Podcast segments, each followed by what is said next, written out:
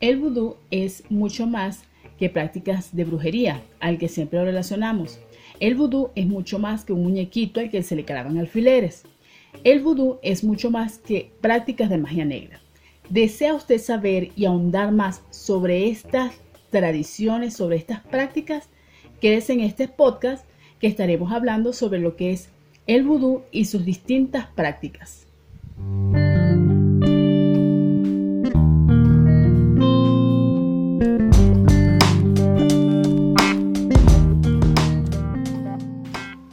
Bienvenidos una vez más a esta nueva edición de su podcast Palabra de Magia y Vida. En esta oportunidad vamos a conversar sobre lo que es el vudú, sobre lo que es esa famosa o hasta tristemente célebre em, cultura, religión o prácticas que está muy mal relacionada únicamente a lo que es la magia negra. Sí, justamente eh, el vudú, investigando nosotros sobre este tema, fíjense que el vudú es considerada una religión como tal eh, muchos lo pudiéramos eh, considerar como un eh, agrupado de prácticas, simplemente prácticas de, magia, prácticas de brujería, prácticas de hechicería, pero no, es una religión como tal, que tiene toda una, por así decirlo, tiene todos sus símbolos, tiene todo un orden jerárquico. Entonces, no es simplemente un conjunto de prácticas. La palabra vudú, fíjense que significa espíritu en lo que es una lengua del África Occidental. Entonces, el vudú se centra alrededor, o su tema central son lo que es la parte de, los espíritus, de los muertos. Por eso, eh, quizás esa relación que tienen ellos con, lo que son las prácticas que tienen que ver con, con los muertos, con el desentierro. Por eso se le relaciona también con los zombies, con los sacrificios, porque ciertamente dentro de la parte vudú eh, se hacen sacrificios. ¿Y por qué se le ha dado tanta connotación negativa a lo que es esta religión? Porque uno cuando escucha religión, uno se imagina personas en una iglesia, oración, adoración a un dios. ¿Por qué se le da tanta negatividad a lo que es el vudú? Es que recordemos que una religión es justamente como decía al principio, la religión es porque tiene todo como un basamento, tiene toda una jerarquía, tiene toda una serie, eh, por así decirlo, de tradición. Dentro del vudú, justamente, eh, fíjate que el vudú se transmite justamente de labios a oídos, es una cosa que es tradicional. Eh, ¿Qué es lo que ocurre? El vudú es eh, la religión de esa parte de África, en donde estaban la mayor parte de los esclavos. Ellos hacían sus rituales, pero el gran problema, o por lo que se ha mm, quizás satanizado, por así decirlo, esta religión es porque, por, justamente por la ignorancia, por el desconocimiento. Cuando no se conoce, cuando se ignoran muchas, muchas cosas, eh, se cae en lo que es el prejuicio. La persona cae en suposiciones. Supone que de repente si yo me reúno con un grupo de personas alrededor de una hoguera y hago unos bailes, estoy invocando al diablo que es por, por, lo que muchas muchas en la época de la Inquisición se tomaban algunas prácticas como, como adoración al diablo y no eran exactamente esto. Entonces justamente esa ignorancia y ese desconocimiento han hecho que se satanice en parte lo que es el vudú. ¿Y cómo se originó el vudú o cómo se empezó a practicar el vudú aquí en América? Eh, fíjate que eh, justamente eh, los esclavos cuando fueron trasladados de lo que es parte de África hacia lo que era la zona de América Central, hacia la zona de Haití, incluso hacia la zona de Estados Unidos, Nueva Orleans, ellos continuaron con sus prácticas. ¿Qué ocurre? Eh, los blancos, o la mayoría dominante en ese entonces, em, querían, no, ellos querían justamente evangelizar, que la, religión católica o el cristianismo se, quisieran, sí, querían convertirlos. Básicamente eh, la intención de, de justamente de los colonos era que los africanos que esos esclavos se eh, convirtieran a lo que es el cristianismo. ¿Qué ocurrió? El sincretismo. El sincretismo es esa mezcla de justamente religiones. Ellos adoptaron los santos y, todas las... Mm, sí, por así decirlo. La iconografía católica. La iconografía católica, exactamente, lo adaptaron a sus prácticas. Entonces ahí se puede ver que de repente eh, Santo Tomás de Aquino tenía su representación dentro de lo que es el vudú también. Entonces ellos adoraban a una figura al que le ponían el rostro de Santo Tomás, por así decirlo. Es como una manera de disfrazar sus prácticas. Es una manera así de disfrazar las prácticas, pero es que la base de ambas religiones es parecida. Ambos creen en Dios, en un Dios único, un Dios omnipresente. ¿Cuál es la diferencia? Que para el, para el vudú, eh, toda, todas, todo ser, toda piedrita, toda, todo vegetal, todo animalito tiene un espíritu. En él habita un espíritu. Cosa muy diferente de repente a lo que es a las prácticas de la Iglesia Católica. Eh, pero ellos también concebían lo que es en parte un, cielo y un infierno. Entonces en, esa, en esos principios, o sea, habían puntos en los que confluían ambas religiones. Y quizás eso es lo que hace que eh, haya como un cambio dentro de lo que es el vudú que se practica en lo que es esta parte de América. Fíjate que durante los primeros años de la independencia, eso es más que todo hacia Haití, el vudú tenía una muy pero muy mala reputación. Em, sus sacerdotes y sus sacerdotisas, que en esa religión se llaman Ougán y Mambos, fueron ejecutadas por lo que eran las clases dominantes, lo que era en ese intento. Más que todo para buscar instalar, instalar, para buscar imponer lo que era el, catolicismo como el único credo, el único credo religioso en lo que era esa zona de Haití, aunque por supuesto ya con los años ya podemos darnos cuenta de que eso no tuvo mucho éxito. Exactamente, no tuvo éxito porque justamente lo que hicieron fue que ellos aplicaran eh, información nueva, o sea, lo que hicieron fue adaptar información nueva a las creencias que ya tenían. Y es que es algo que es muy arraigado, es lo que tenemos que entender. Nada que se quiera imponer, yo creo que todo lo que es impuesto no tiene éxito. Sí, ojalá fuese así. Exactamente. Bueno, en ese entonces se intentó imponer un modo de pensamiento y no se logró. Claro, pero es que hay que entender también que, o sea, es una cultura que lleva milenios y decenios en, esa, en esa, en la creencia y transmitido de padres a hijos y los hijos crecían con eso, con la enseñanza de sus padres que practicaban sus abuelos y demás y todo eso. Y vienen unas personas nuevas a decirle, no, mira, todo lo que tú crees, eso no es, eh, lo que funciona es esto. Tienes que rezar, tienes que llevar esto. Y entonces los esclavos que venían de África se resistían a eso. Se rechazaban, obviamente rechazaban. Es que justamente rechazaban. Y en parte, eh, yo creo que fue parte de la inteligencia de ellos de simplemente adaptar eh, la información nueva y acoplarla a lo que ellos ya tenían. Entonces, no negaban de, de plano, no negaban las, eh, los principios que le daba el catolicismo, pero tampoco negaban lo suyo, negaban sus raíces. Entonces simplemente lo que hacían era mezclar. Es como que estuviesen danzando alrededor de una fogata y entonces entonando un canto y viene el patrón dice, ¿qué están adorando ustedes ahí? Dice, no, nosotros estamos adorando a Santo Tomás de Aquino. Exactamente. entonces, San Lázaro. entonces viene el, patrón y dice, ah, ok, bueno, sigan ahí, sigan ahí. Mira, está funcionando, ya están creyendo, ¿no? Sí, sí, exactamente. Y bueno, el vudú llega a Nueva Orleans eh, a finales justamente del siglo XVIII igualmente de manos de inmigrantes haitianos. Hay muchas comunidades en Estados Unidos, por eso fíjate tú que Nueva Orleans se, caracteriza por lo que es la magia eh, y justamente la relación en Nueva Orleans con lo que es la magia negra. La magia haitiana. La magia haitiana, exactamente.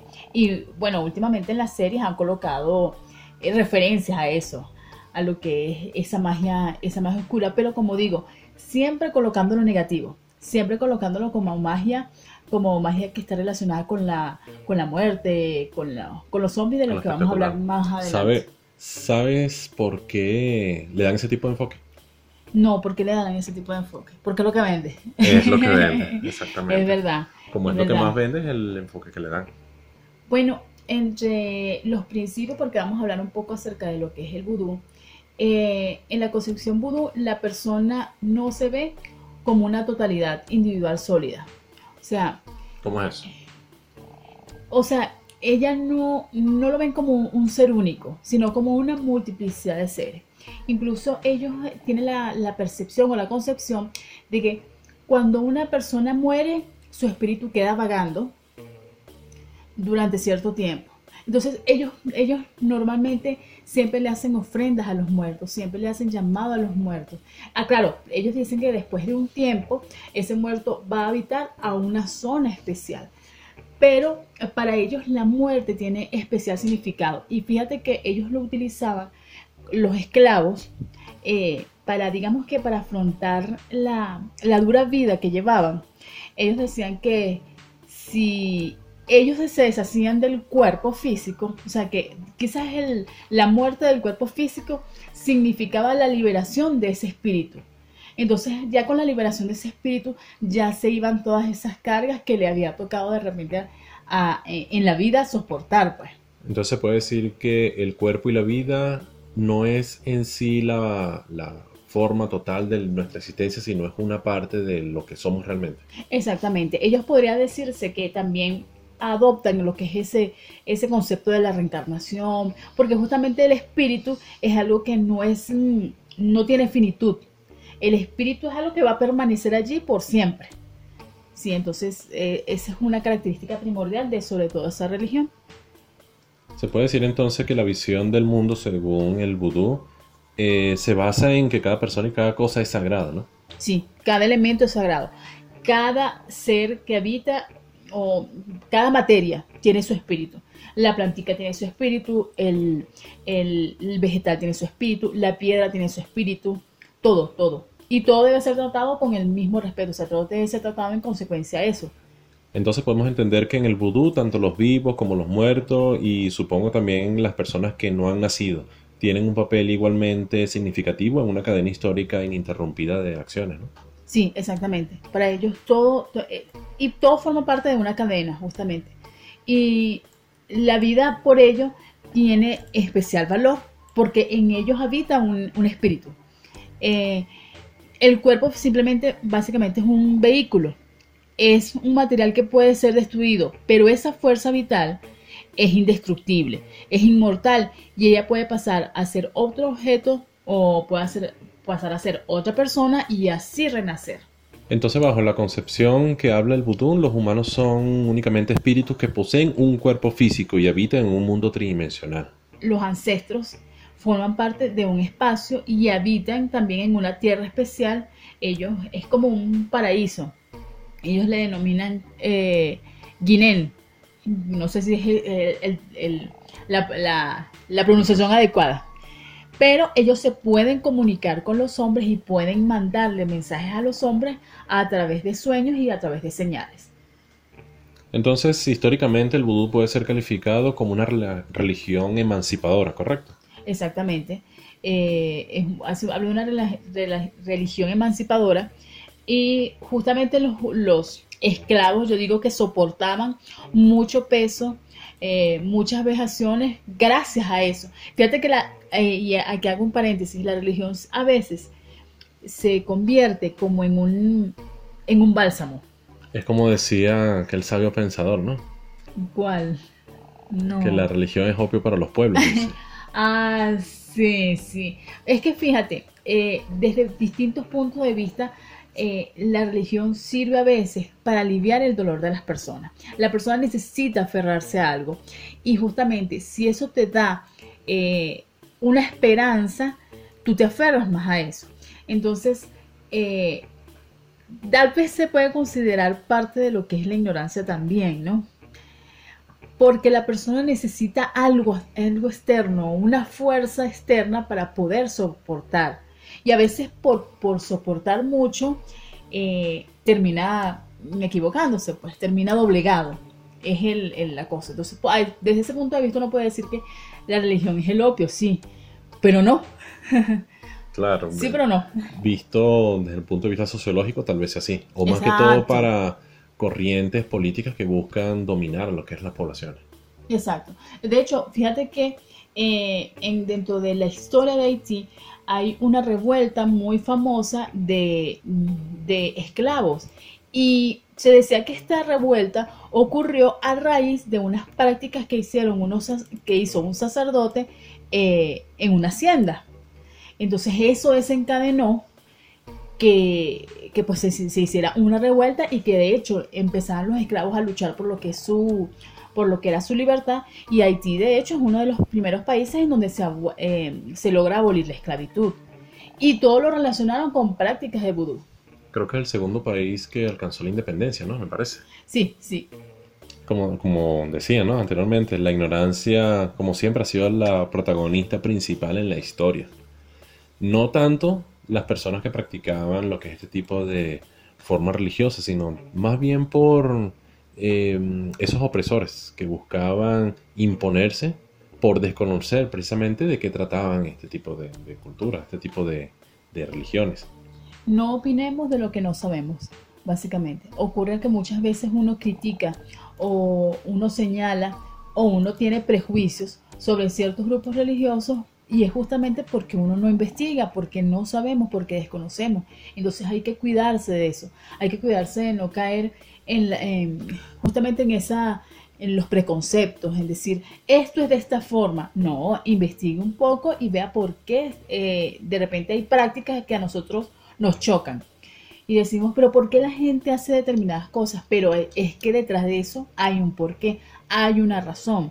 De repente cuando nosotros conocemos las razones eh, o conocemos el trasfondo, ya lo podemos ver de otra forma o de repente lo seguimos viendo negativo, pero ya sabemos, ya conocemos y nuestra opinión sería más objetiva y no subjetiva. Esa es la finalidad precisamente de este tipo de programas, informar a las personas interesadas en todo este tipo de temas cierto tipo de características que tal vez no se comentan, no se mencionan no se explican de manera suficiente. Es lo que buscamos entregar aquí de forma, de forma clara, de forma amena, diversos temas para que la persona tenga el conocimiento de qué trata todo este mundo, todo lo relacionado a lo que es la magia y lo que es la vida. Em, les invitamos entonces eh, a que nos continúen escuchando, recordándole en nuestras redes sociales. Estamos en Facebook en arroba la magia vida y estamos en Instagram en magia-y-vida. Pueden seguirnos en cualquiera de nuestras dos redes sociales donde vamos a estar entregando continuamente cualquier cantidad de información útiles que pueden servirle para mejorar su vida por medio de la aplicación de la magia práctica. Entonces, continuando con el programa de hoy hablando sobre el vudú, vamos a lo que es la noticia o la información del día.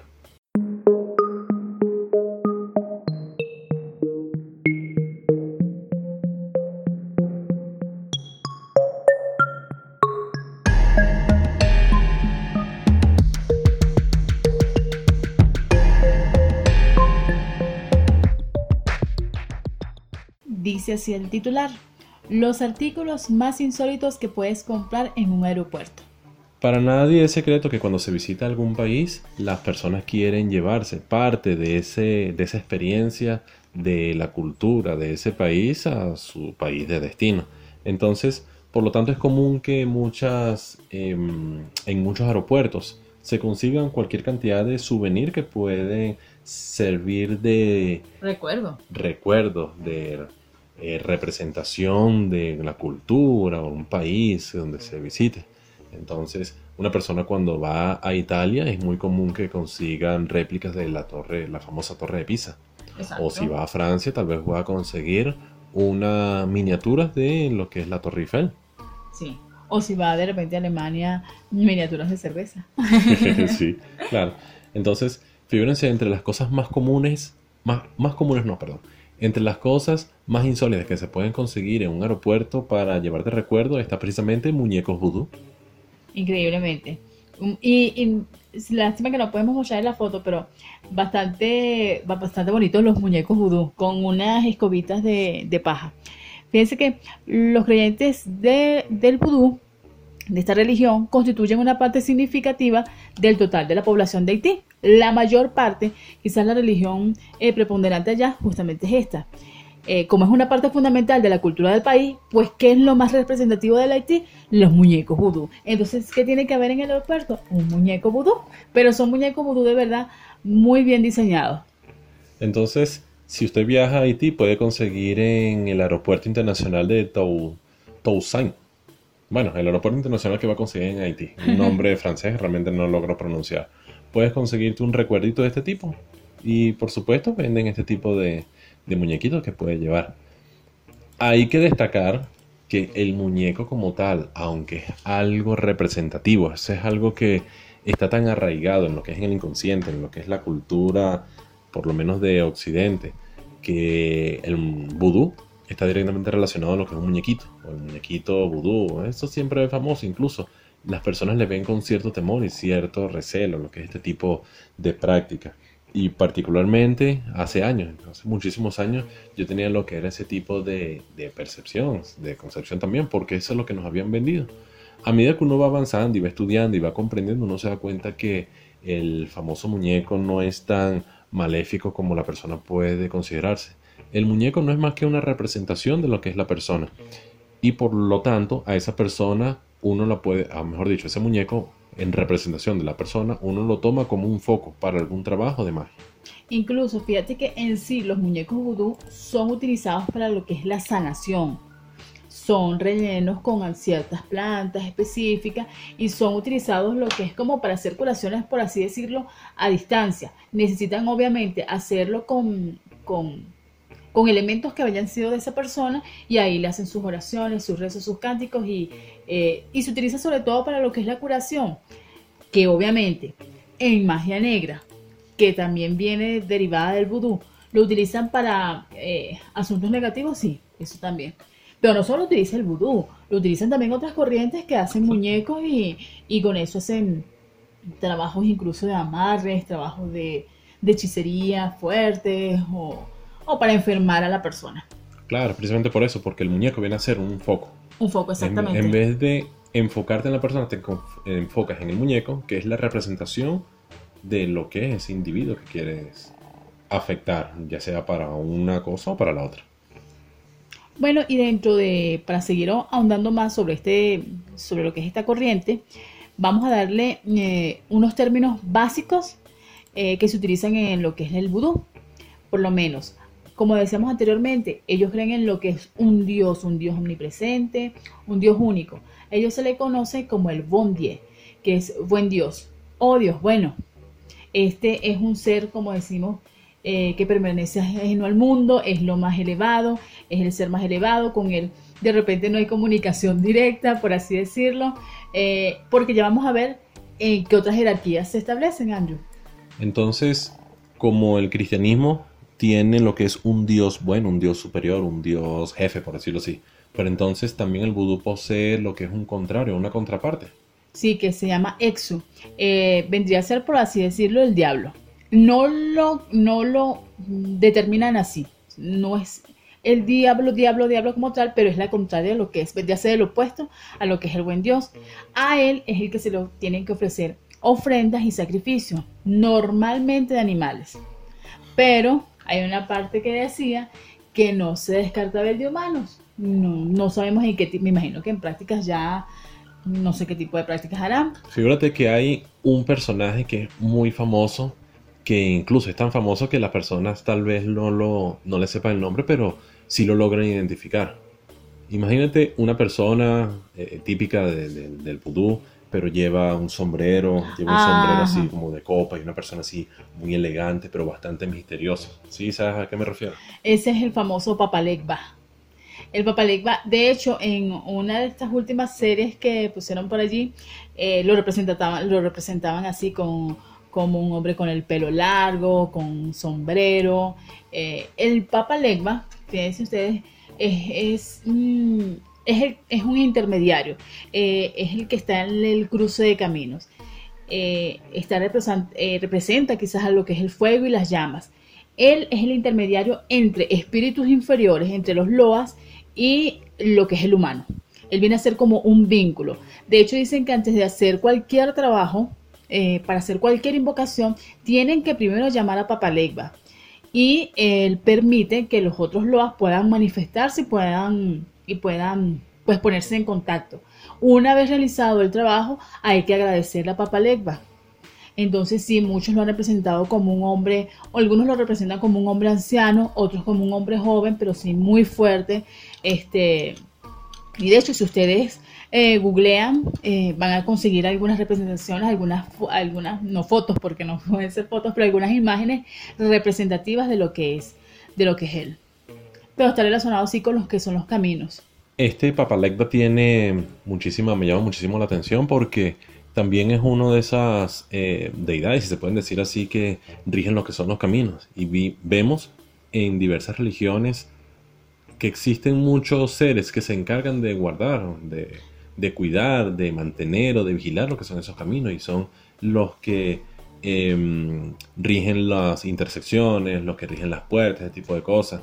En cualquier religión, casi en todas las religiones, incluso se encuentra un personaje de este tipo. ¿Sabe quién es el personaje que rige las puertas en el cristianismo? San Pedro. San Pedro, la famosa llave de San Pedro. Se dan cuenta que todo, tiene, todo puede llevarse a lo que es el sincretismo, porque todo está relacionado. Entonces, esto nos da a pensar, la religión como tal es siempre la misma, en todas las culturas, en todos los tiempos.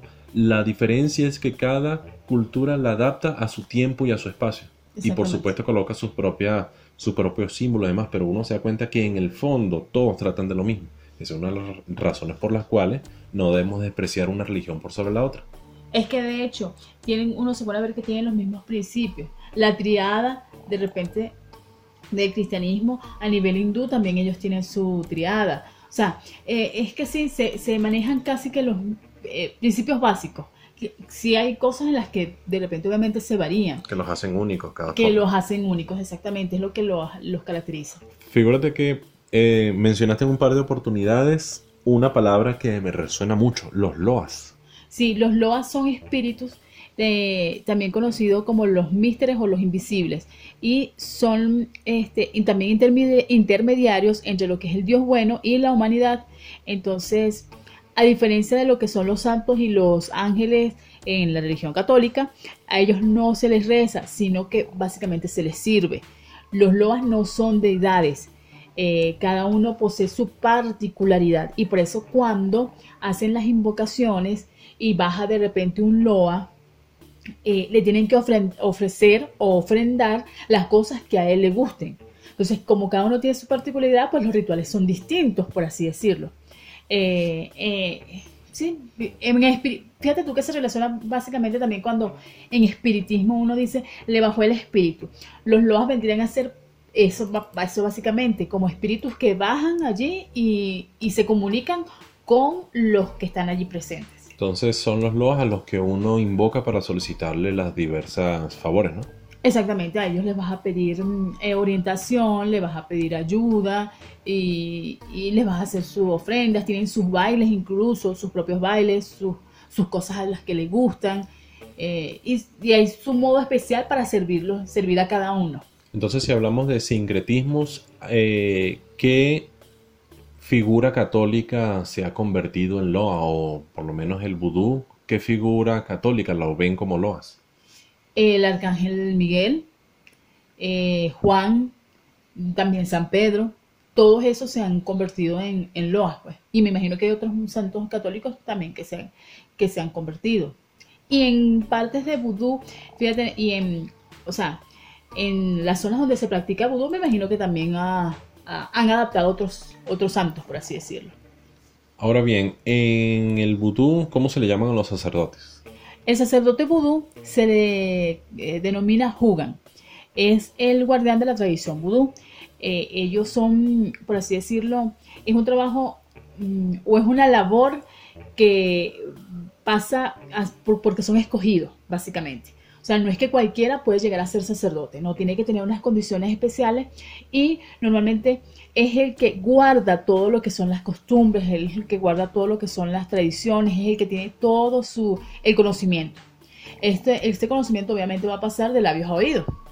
Y entre sus labores está el de efectuar todo lo que son las ceremonias, hacer curaciones, llamar a los espíritus. Es el que tiene la fuerza para llamar, de hecho, a los espíritus. Aunque cuando hacen un ritual, eh, si bien el sacerdote es la figura principal, puede ser que un loa, eh, por así decirlo, eh, vaya a caer en el cuerpo de otra persona. O sea, es como, como en el espiritismo. Como lo posesione. Lo exactamente. Puede ser que cualquier persona que esté allí pueda ser vehículo para que el loa baje y se pueda, y se pueda manifestar. ¿Y cómo se le llama a un sacerdote que practica el mal en esta religión? El sacerdote que practica el mal se le llama Boko o Bokor o Boko. Es un brujo o un hechicero. Él hace todo lo, bueno, no es que hace todo lo contrario, pero él trabaja quizás no solo para el bien, sino para el mal. Y en un capítulo mm, eh, posterior vamos a hablar sobre lo que son los zombies y sobre son, lo que son este tipo de prácticas. Bastante interesante ese tema de lo que son los zombies. Eh, tiene cierto tipo de verdades, pero también hay muchísimos mitos. Eso es interesante que se puede tocar. Y la parte femenina, ¿existe la figura femenina a nivel ritual en, el vudú? Sí, la sacerdotisa eh, o esa figura femenina es, se le conoce con el nombre de mambo, es la contraparte femenina. Al igual que el sacerdote es escogido pues de acuerdo a, su, a, sus capacidades, es la forma más alta de, en cuanto a la jerarquía, a la, jerarquía dentro de esa religión, y en sus manos recae todo lo que es la responsabilidad de preservar los rituales, las canciones y mantener la relación entre los espíritus y la comunidad. Porque siempre se trabaja en comunidad. Cada comunidad tiene su sacerdote y su sacerdotisa. Si el boco es el sacerdote que se dedica a trabajar lo que es el mal, ¿cómo se llama la sacerdotita? La sacerdotisa que se encarga también de trabajar este aspecto o no lo tiene? Eh, sí, se llama Cap Caplata. Es una bruja que viene a ser como lo contrario de lo que es la mambo, pues. Sirven a los loas con, lo, como se dice, con las dos manos. Es decir, que trabajan tanto el bien como el mal. Entonces pueden hacer curaciones, pero también pueden hacer trabajo, eh, obviamente para doblegar la voluntad, eh, trabajo que tiene que ver con la magia negra, pues. Todo lo que tenga que ver con eh, quizás torcer la voluntad de otros puede ser considerado como magia negra. Entonces, finalizando lo que es este tema ¿Cómo podemos sintetizar lo que es el vudú? El vudú básicamente es una religión, es lo que quizás me parece más acertado. No es un conjunto de prácticas, no es hechicería, no es magia negra. Es una religión que tiene una serie de principios, que guarda una profunda tradición y que es respetable como cualquier otra corriente. ¿Por qué se le ha dado tantos tintes negativos al vudú? justamente por el desconocimiento, por la ignorancia, por los prejuicios. Hay que cuidarse de no caer en esas cosas, hay que cuidarse de no caer en señalamientos, hay que investigar, hay que indagar, hay que preguntar. Eh, y sobre todo a los que están iniciándose en este camino de la magia, investiguen muchísimo, lean, eh, los libros no muerden y no caigamos en falsos conceptos, no caigamos en ser prejuiciosos, al contrario, un mago tiene que caracterizarse por la amplitud de mente, por eh, recibir toda la información, procesarla y luego después, sí, bueno, ejercer quizás mm, un juicio, pero tampoco establezcamos juicios de valor. Claro, cada una de las acciones que hacemos debe tener su origen, su razón, su porqué. En relación al vudú existe muchísimas desinformación, precisamente por eso, por la cantidad de obras que se han hecho a lo largo de la historia eh, que han utilizado esta forma religiosa de forma simple, especulativa. Y entonces utilizan todas, no, bueno, no todas, utilizan partes de sus prácticas, las que son más espectaculares para dar el tinte negativo y por supuesto impresionar a lo que es el lector o impresionar a lo que es la película. Entonces los muñecos que utilizan como alfileteros, el sacrificio de animales, eh, las muertes que se producen, la creación de zombies, todo ese tipo de cosas. Son usadas para, para dar lo que es una imagen espectacular de esa forma religiosa, pero no la presenta como una religión, sino simplemente como unas prácticas que practica el malo en contraparte de lo que es el bueno en las historias que se narran. Y es que recordemos que si uno se pone a ver toda, toda religión, o sea, toda, todo elemento tiene una parte negativa. O sea, pero no nos podemos concentrar en la parte negativa. En, dentro del catolicismo hay cosas negativas. Eh, dentro, de cada, dentro de cada grupo religioso puede haber algo negativo. Por ejemplo, si hablamos del catolicismo, no nos estamos refiriendo a lo que son los padres y las cosas que pueden hacer, que sabemos que no son todos por suerte, que hay un reducido grupo, queremos pensarlo así, de que incurren en prácticas que no son nada positivas. Pero no es lo que hacen las personas, sino la religión en sí. En, si hablamos del catolicismo, hablamos de la parte de los demonios, el diablo, las posesiones, todo ese tipo de cosas. Si hablamos del paganismo, ¿cuál sería la parte negativa del paganismo? La parte negativa del paganismo, los flufli. los flufli, el término para que se entienda, son personas que viven, yo no sé cómo vive esa gente realmente, esa gente vive como que en el aire, caminan sobre las nubes y, todo es una fantasía, es una, es, la fantasía. Es una magia, ni siquiera es una magia eh, amiga, es una magia muy rosa, que tacha, que de verdad excede, excede eh, lo rosa.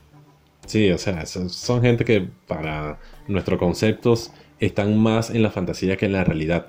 Y esa es la parte negativa. O sea, todo, en todos lados se tiene. Entonces hay que poner los pies muy bien sobre la tierra y por lo tanto, si conocemos dónde estamos andando, nuestro paso va a ser mucho más firme y seguro en el sendero que estemos practicando. Entonces, em, damos las gracias por la escucha en el capítulo de hoy. Los invitamos a continuar escuchándonos en los siguientes episodios o los episodios anteriores de este podcast Palabras de Más y Vida, donde entregamos diversos tipos de técnicas, enseñanzas y claves para mejorar nuestra vida por medio de la magia práctica. Recordamos nuestras redes sociales en Facebook, arroba la magia y vida, y en Instagram, magia-y-vida. Pueden seguirnos en cualquiera de las dos redes sociales, pueden seguirnos en nuestro podcast para que continúen aprendiendo un poquitico más sobre los diversos temas que son de interés en este camino. Entonces, infinitas gracias por su escucha y los esperamos en una próxima oportunidad.